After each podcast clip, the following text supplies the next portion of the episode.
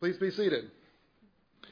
As you take your seats, I invite you to turn in your copies of God's holy and inspired word back to Ephesians chapter 5.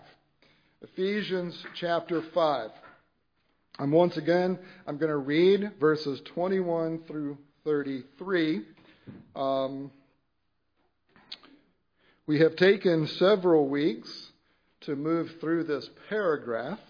Um, one, I hope part of what you have seen in the last two weeks as we've teased out the, the redemptive history or the theological unfolding of, of where marriage fits in the eternal purposes of God for His church um, is that it has put marriage into a, a, hopefully a, a, new and clearer uh, perspective for you. That is, it is an amazing, awesome thing that God uh, is doing. But also, we've been taking this time to, to work through this slowly um, because uh, there are, are these words in this passage that, uh, one, um, have been completely abused through the years, um, and two, uh, can be really difficult uh, for us because we tend to separate the instructions here. We tend to separate those instructions from that beautiful, amazing, redemptive historical picture of where marriage fits. And so we took a lot of time to, to work through the theology so that we can get this morning back into the text and look more at the specific at the specifics that we find here, keeping all of this held together by this beautiful picture of, of the love of God in Jesus Christ for his bride, for his treasured possession. Let's read once again Ephesians 5, uh, beginning in verse 21.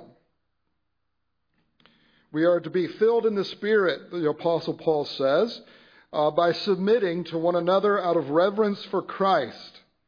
Wives, submit to your own husbands as to the Lord, for the husband is the head of the wife, even as Christ is the head of the church, his body, and is himself its Savior. Now, as the church submits to Christ, so also wives should submit in everything to their husbands.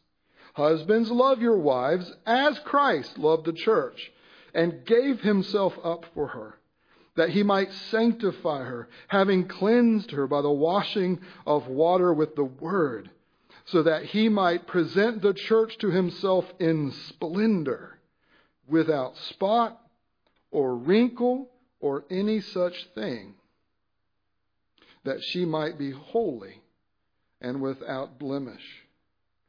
In the same way, husbands should love their wives as their own bodies. He who loves his wife loves himself.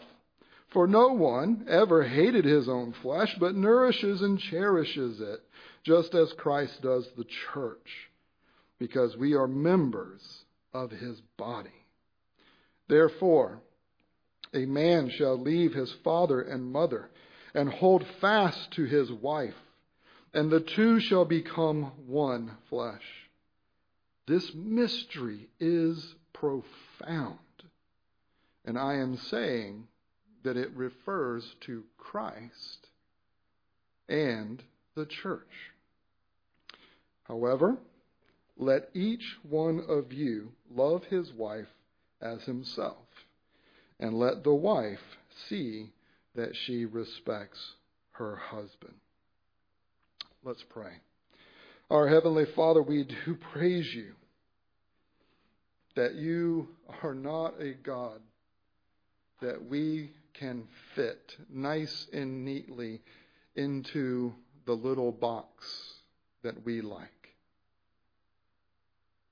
Even as Daniel prayed this morning, it is so easy and natural for us to try to make you into our image. Lord, remind us that you have made us in yours. And that even as those who fell through sin, you are remaking us in the image of your Son. Lord, help us to see that and what it means for us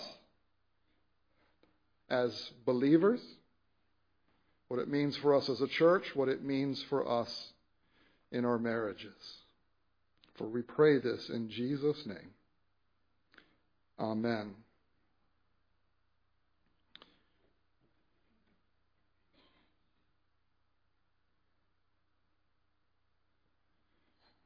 We have taken time working through this section. As I said from the very beginning, because there is one, a tendency to separate God's commands from God's gospel. And we do this not just with regards to marriage, not just with regards to our roles in marriage. We do this in everything. You and I struggle and wrestle to ground our devotion to God in His extravagant grace to us in Jesus Christ. And so sometimes this is why, um, when you are not um, walking in the Lord in a way that you wish you were, uh, some of you, you uh, you get scared. Some of you, you get you you uh, start feeling ashamed. Some of you, you respond in thinking that, well, I'm not, I'm not doing enough to prove to God that, that I love Him and that He didn't waste His election on me. And so you start, you know, zero, focusing in on yourself in such a way that, that you lose your confidence with God. Others of you, because you feel very confident, most likely too confident in your efforts to follow God. What, what you can tend to do when you separate uh, devotion to God, uh, when you separate that from, from the gospel of God, when what you do is you function with this perspective, well, you know, I've got it together. And so you just choose to either disregard or you choose to redefine or you choose to ignore your sin. Oh, well, that was just a mistake. Oh, that's just a char- that's a that's a character flaw. And and you tend to deal uh, with things from that perspective. And and what happens is, whether you are someone who puts all this pressure on yourself, or if you're someone who wants to not have to look at yourself at all, Either way, what happens is you get robbed of the power of the presence of God in your life as someone whom He has made alive, raised up, and seated in Christ in the heavenly places. Ephesians 2. You don't utilize and tap in to the power of the blessings of God in your life, in which every spiritual blessing in the heavenly places has become yours in Christ, Ephesians 1. And so when you are not tapping into these realities, and you are just focusing on yourself, your own efforts, your own character, your own preferences, your own desires, your own intentions, whatever it is, when your focus is, is there, you are robbing yourself of what you need to carry out the will of God as someone who's been made new in the resurrection of Jesus. This is in general. You bring that to your marriage. You bring that to your understanding of the role of the husband and the role of the wife, and it creates all kinds of messes. And so often what ends up happening is we'll have Christian brothers and sisters who, who are wanting to, to have a, a Christian marriage, but what they will do is they will lock into the specific commands for the other person. Well, don't you know, the husband says? You're supposed to submit to me. Don't you know? The wife says. You're supposed to love me as Christ loves the church. We like to take the commands of God and, and implement them in others' lives more than we like to implement them in our own lives. And the reason we do that is because we disconnect God's grace and His power from His will. Now, what we just looked at the last couple of weeks is that in God's eternal purposes and plans, He determined to set His love on a people who would not be lovely. He chose to set his love on, a people who would reject him apart from his love, who, who would fight and wrestle against him rather than receiving and resting upon him. And yet, God, because this is what he wants, he is going to accomplish it. And to accomplish it, he has given us his son. And what we have seen in Jesus Christ is the eternal God took on flesh and he was willing to give up for a time the glory he is due as God in order to serve and to consider others more important than himself by giving up his life for them. What we have seen is that as Jesus has been accomplishing this, he has done it as one who was equal to the Father. The same in substance, equal in power and glory, our catechism says. And yet, Jesus chose to carry out the mission of salvation in humble submission to his Father's will. As Jesus said, I have come not to do my own will, but my Father's will. Jesus willingly placed himself under the will of his Father. Jesus willingly placed himself under the circumstances of his sinful people. Jesus used the power and the authority that he had in order to glorify his Father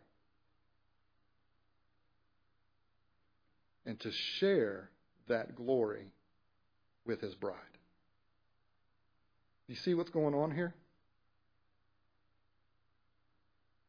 We take the power and the authority that we have, whatever it is in your life. Some of you have a lot more authority than others. But all of us, to some degree, exercise some form of authority. And what we are told is we exercise that in a mutual submission in Jesus Christ. So you use what the Lord has gifted you, you use that for the benefit of others. You don't use your money. You don't use your power. You don't use your influence. You don't use these different things in order to make a big name for yourself, in order to, bi- to build up wealth for yourself, in order to use the people around you to have a name for yourself, or to work your way up the corporate ladder at the expense of those around you, or I could go on, I could go on, I could go on. That is not Christian. It is not Christian to use power and authority in order to just promote yourself over those around you. Whether it is in the church, whether it is in the family, or whether, as we will, Lord willing, get to in chapter 6, if it is in the workplace. You take the power and the authority. You take the, the, the, the, gifts. You take your time, your treasure, your talents, and you use those for others. And what we are told is when you do that in the family, between husband and wife, what happens is each other's good is ultimately being pursued. As husband pursues the good of his wife, and as the wife pursues the good of her husband. Now, think about that for a second.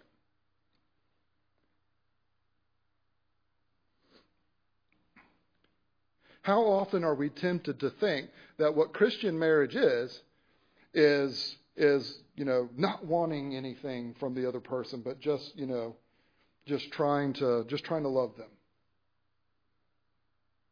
How often do we get tempted into thinking that, well, Christian marriage is, well, and Christianity in general, right? Christianity in general, it's not about wanting things. We're not, we're not supposed to want things. The more godly we become, the less we want things.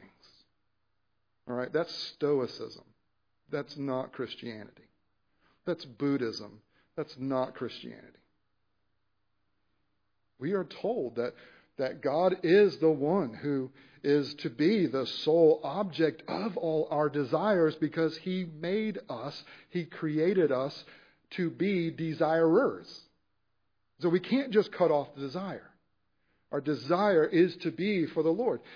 What the Apostle Paul is helping us understand is marriage plays a role in the Christian's life to give a tangible uh, theater in which you learn to put your desires onto God as you look for God to work in your life through your spouse. And as you make yourself available to God to be used in your spouse's life. We are to want things within the marriage.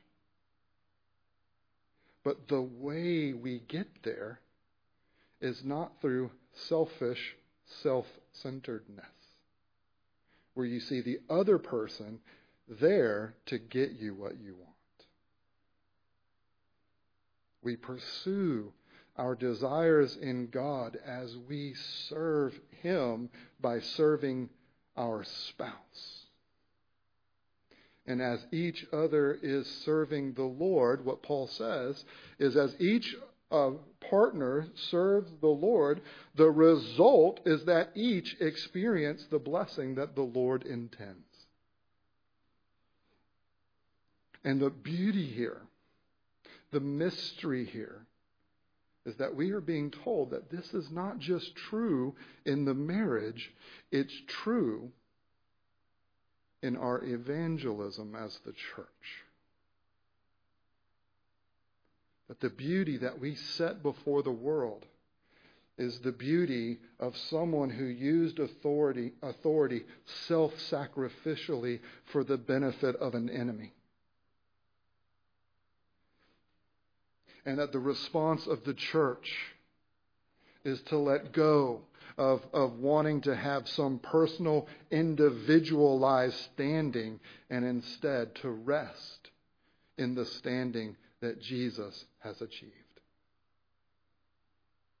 As husbands sacrifice and love their wives sacrificially what happens is the sacrifice of Jesus is put on display. And as wives, as they sacrifice in, in resting in the service of their husbands, the beauty and the privilege of the church is put on display for the world to see. That the blessings that we inherently desire because we are uh, created in the image of God, and yet those desires that are broken because of our sin, that all of this has been brought together in Jesus Christ. And so, the church has an opportunity right now. An opportunity to put the gospel through marriage back into its proper perspective in your home, in the church, and within our society. Now, I want you to think about that for a second because the three are connected. All of us would say that if we look at the, the condition of marriage in Western culture, if we look at the, the condition of marriage in American culture, that things are clearly broken, that things clearly are going in the wrong direction. And it gets so easy for us to start pointing fingers at those sinners out there. Those who, who want to, to open marriage up to things that God has said marriage is not open to.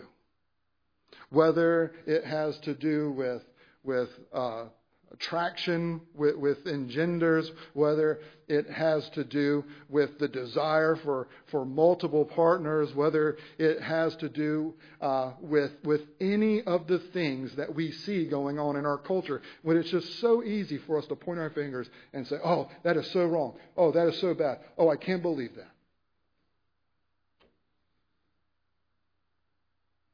If you want for the church to be a blessing to this culture, it is not going to come from us acting self righteous, pointing fingers at others when we ourselves are guilty of not perceiving marriage as God has revealed in the scripture.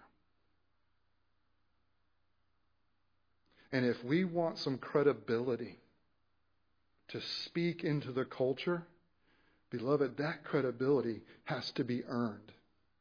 Because I'm going to let you know whatever credibility may have been there in generations past, that credibility is lost. It is gone. But just as marriage is, is an enactment of God's redemption of a sinful bride, you and I can still participate in God's redemptive purposes for marriage. And we can change course within ourselves and get back on track with putting this eternal mystery of God with his people, putting that back on display. Not by pointing fingers out there, but by looking at ourselves and asking ourselves, Am I, as a husband, am I loving my wife sacrificially? Or am I using my power and my authority to make her do what I want? Am I using my love, uh, my, am I loving my wife? Am I loving her in order to help her see where she fits within the church as an undeserving yet exalted bride?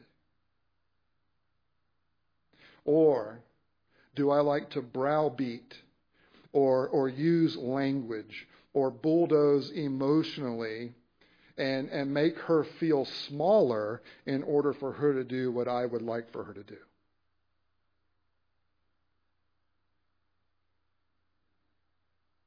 Because every one of you in here have done that. Some have done it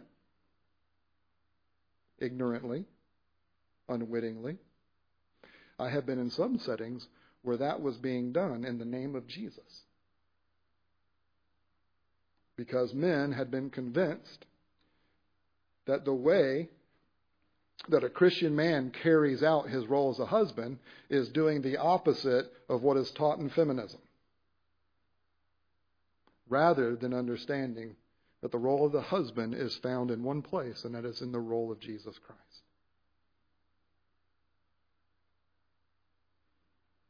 And there are wives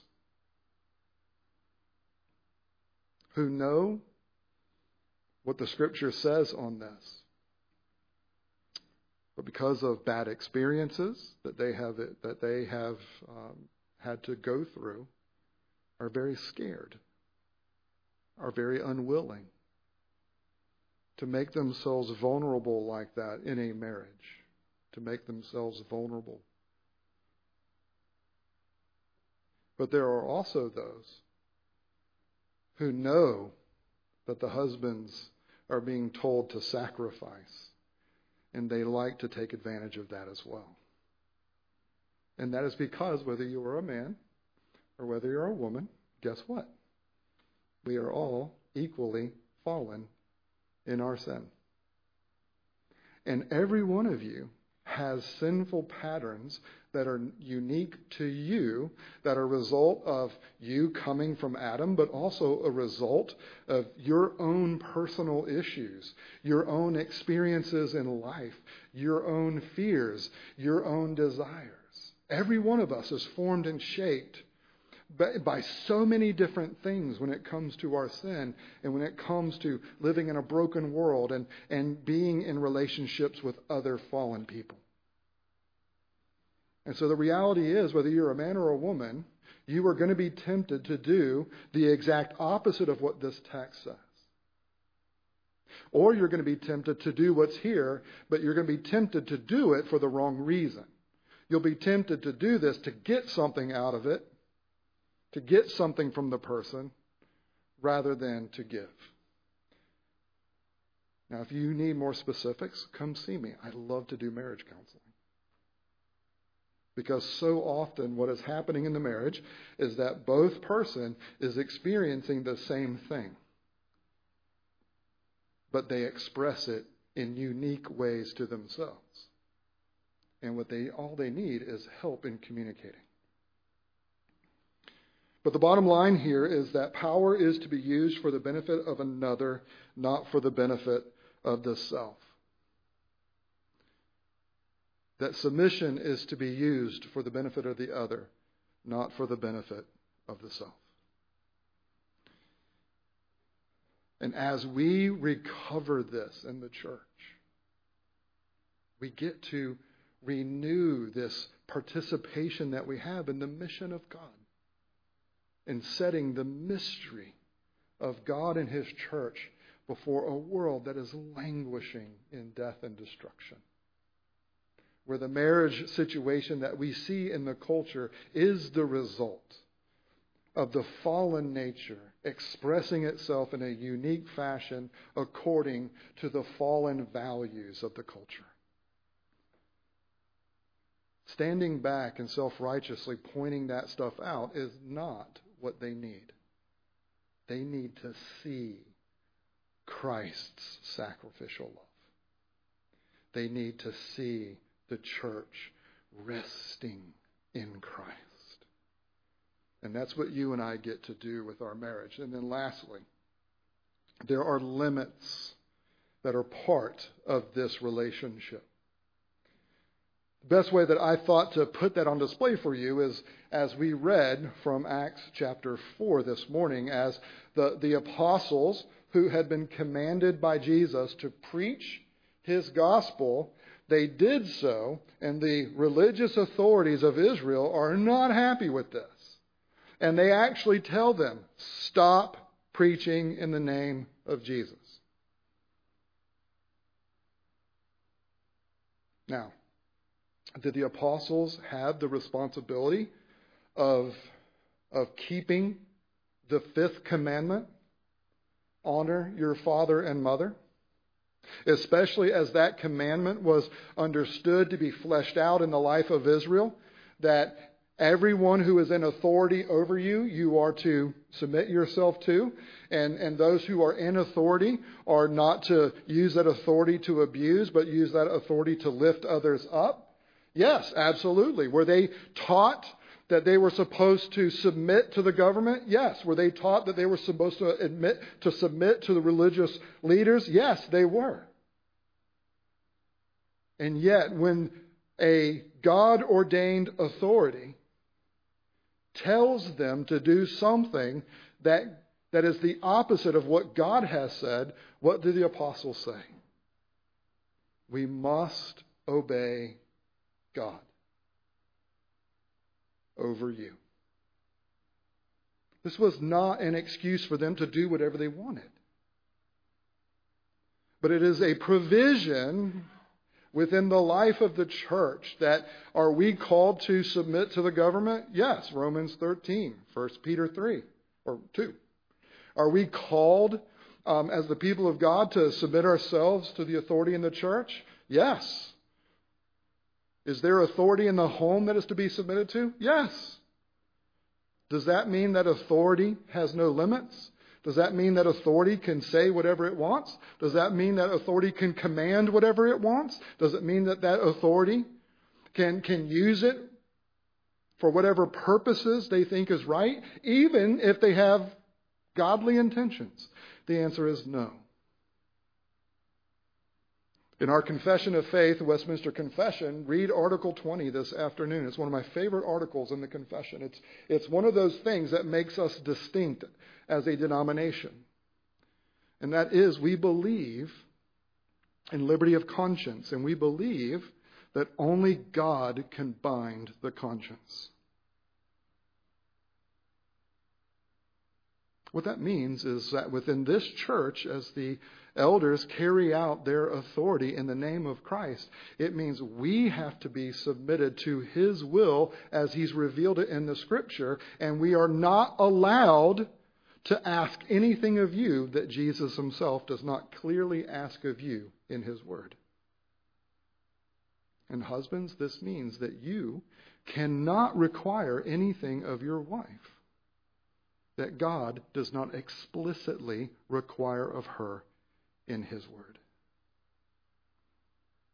There is a limit.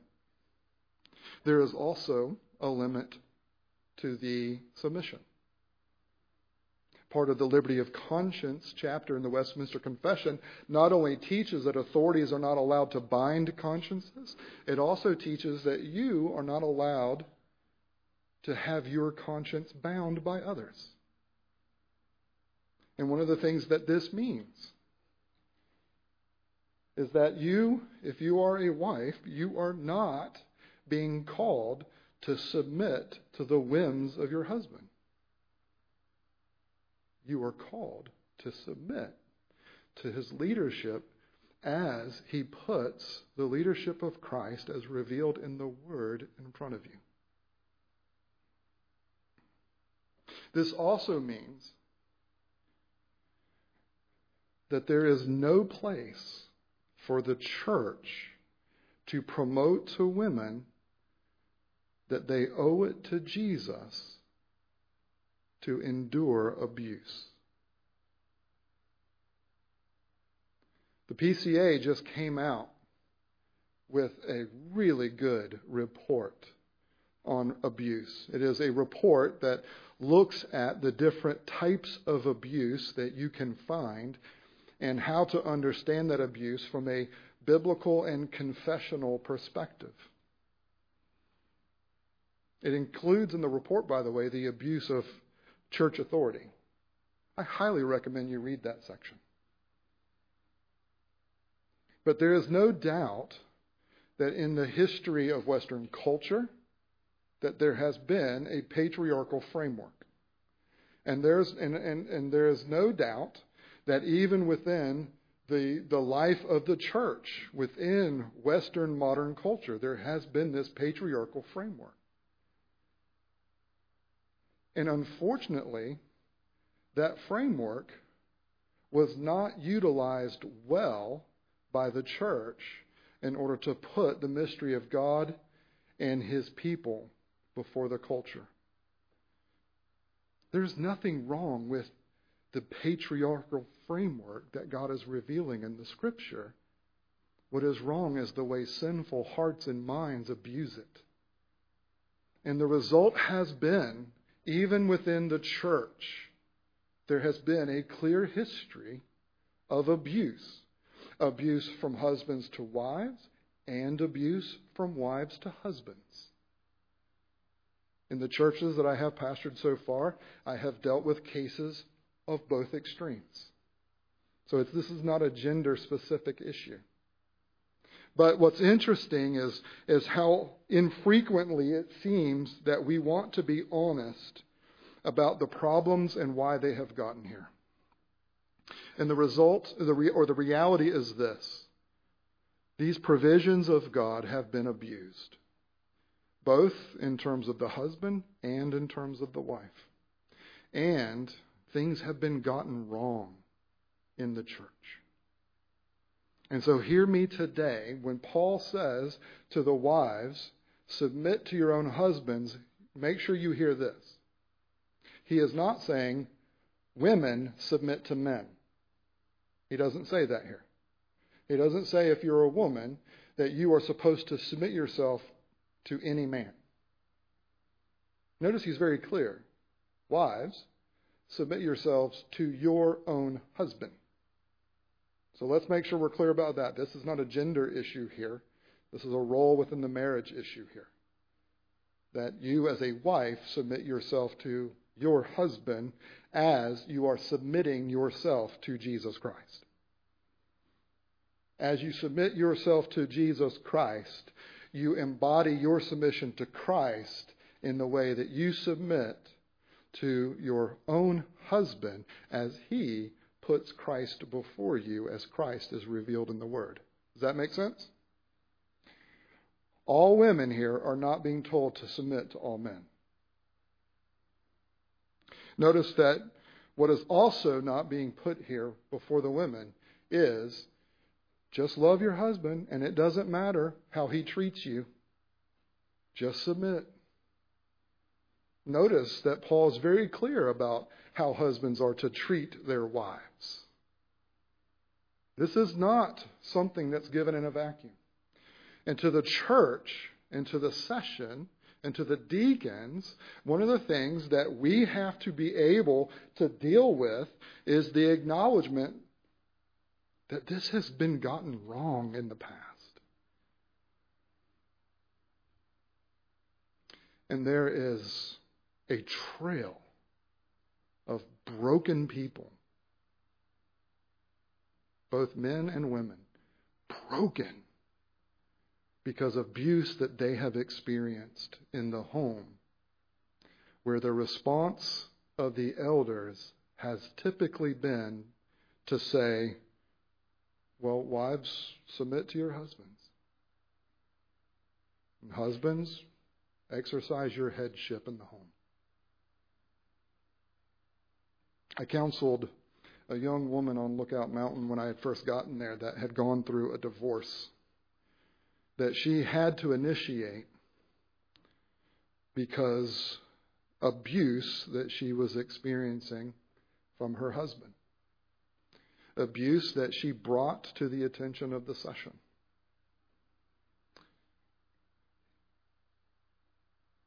The details of which I'm not going to give you.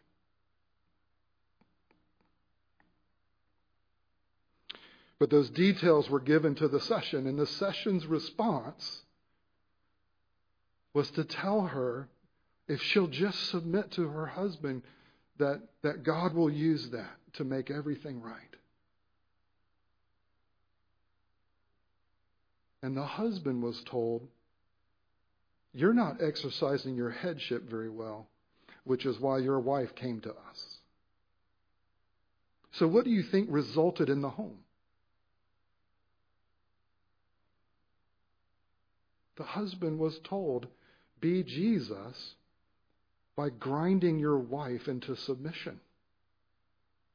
And she was told, Put Jesus before your husband by losing all sense of who you are as someone created and renewed in the image of God in Jesus Christ. The exact opposite of the realities that Paul's talking about here was put on that couple all while using the words of this passage. Beloved, that's why we cannot separate these commands from the gospel. Or we will take these things and we will use them to abuse one another rather than use them to serve and to exalt one another. And so be very clear here. Paul is not telling all women to submit to all men. Paul is not telling women to endure abuse. And I want to be very clear right now. I agree with the, with the report. There is emotional abuse that is true abuse. There is psychological abuse, which is true abuse. There is physical abuse, which is true abuse.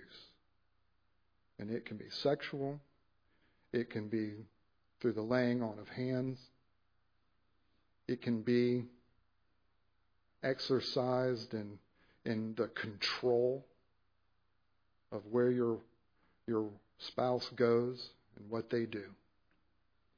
But there are real, true, various forms of abuse. And if you are someone here this morning and you sense that you are experiencing that, you come to me. And we'll start working through what is going on. If you are someone here today and you feel like you are someone who has done that, either as a man or a woman, to your spouse, come to me. Because the gospel is still there. The gospel to repent and to be renewed in Christ. None of us are going to get marriage perfect. We're just not. But the hope that we have is the hope of Jesus Christ. And that hope is only going to define your marriage insofar as you are purposefully and intentionally, voluntarily submitting yourself to Christ more and more and more. And as each partner, as partners, are encouraging one another to walk in step with Jesus Christ in order to participate in the grand cosmic purposes of Father, Son, and Holy Spirit in choosing and redeeming and perfecting a bride in order to delight in her, in order that she might delight in him. Beloved, this is Christian marriage.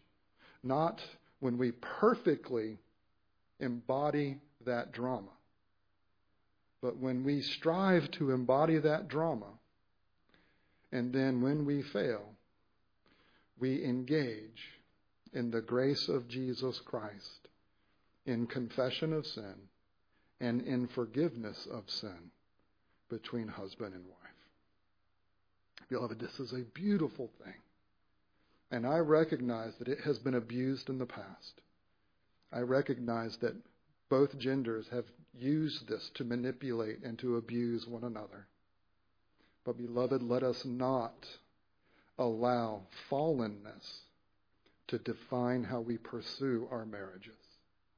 Instead, may our union with Jesus Christ, who voluntarily submitted himself to the Father in order to use his power for the benefit of his bride, let that be the embodiment of how we approach marriage as we put Christ on display and we allow the Christ of our marriages to be a message of hope to those who are outside of these walls who need the hope of Christ. Let's pray.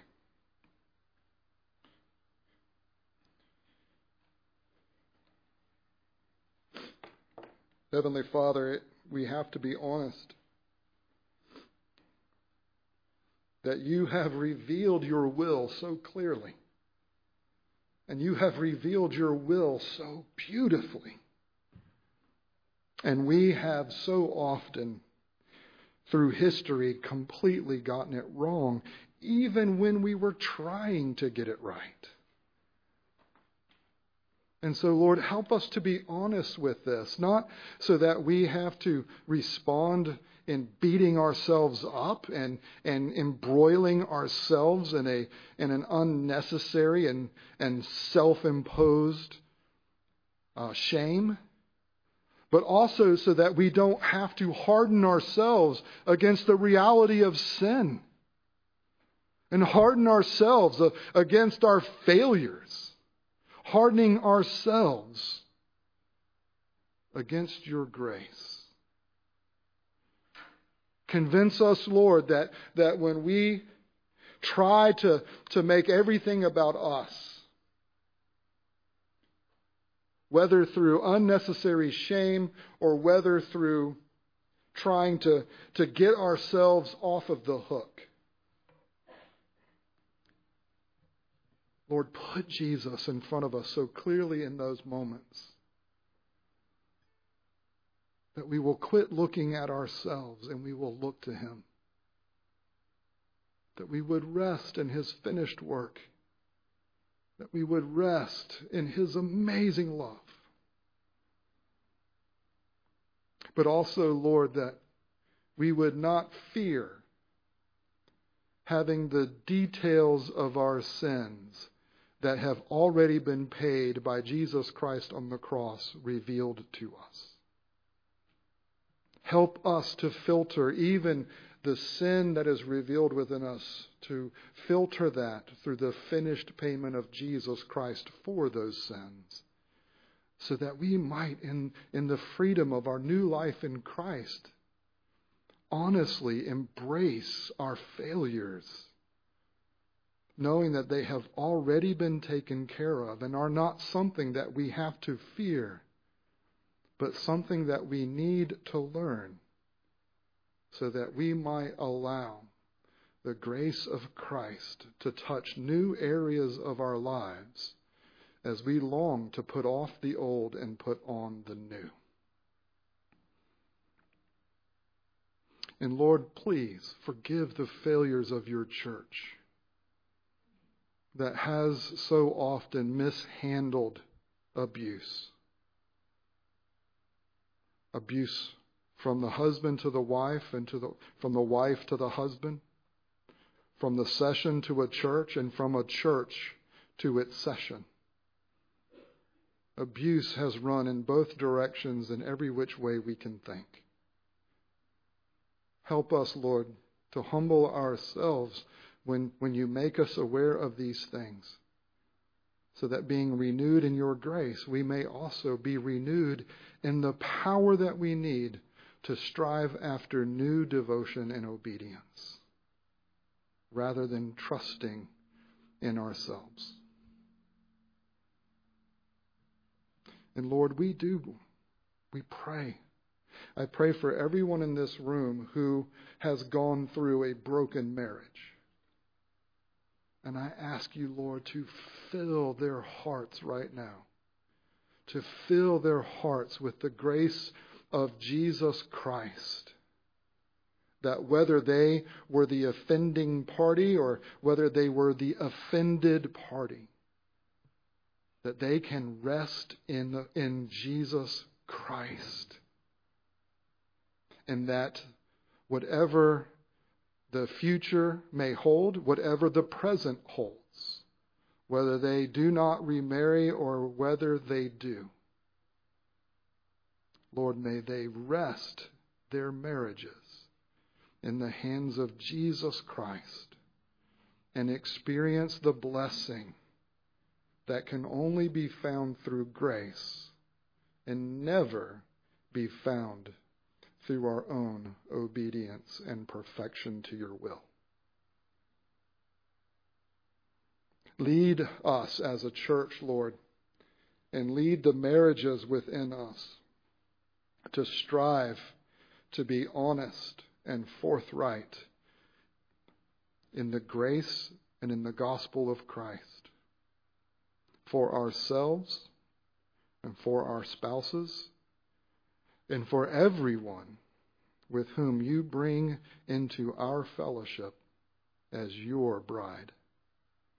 And may we never forget that ring of promise that you have placed upon us, your people, through the waters of baptism, knowing the commitment of our Lord to us as displayed through the application of the water, as displayed through the rings that spouses here have placed on each other's fingers. May we carry out the mystery. May we embody and carry out the mystery of, of Christ and his bride for the blessing of one another and for the advancement of your kingdom purposes, both now and forevermore. It is in Jesus' name that we pray. Amen.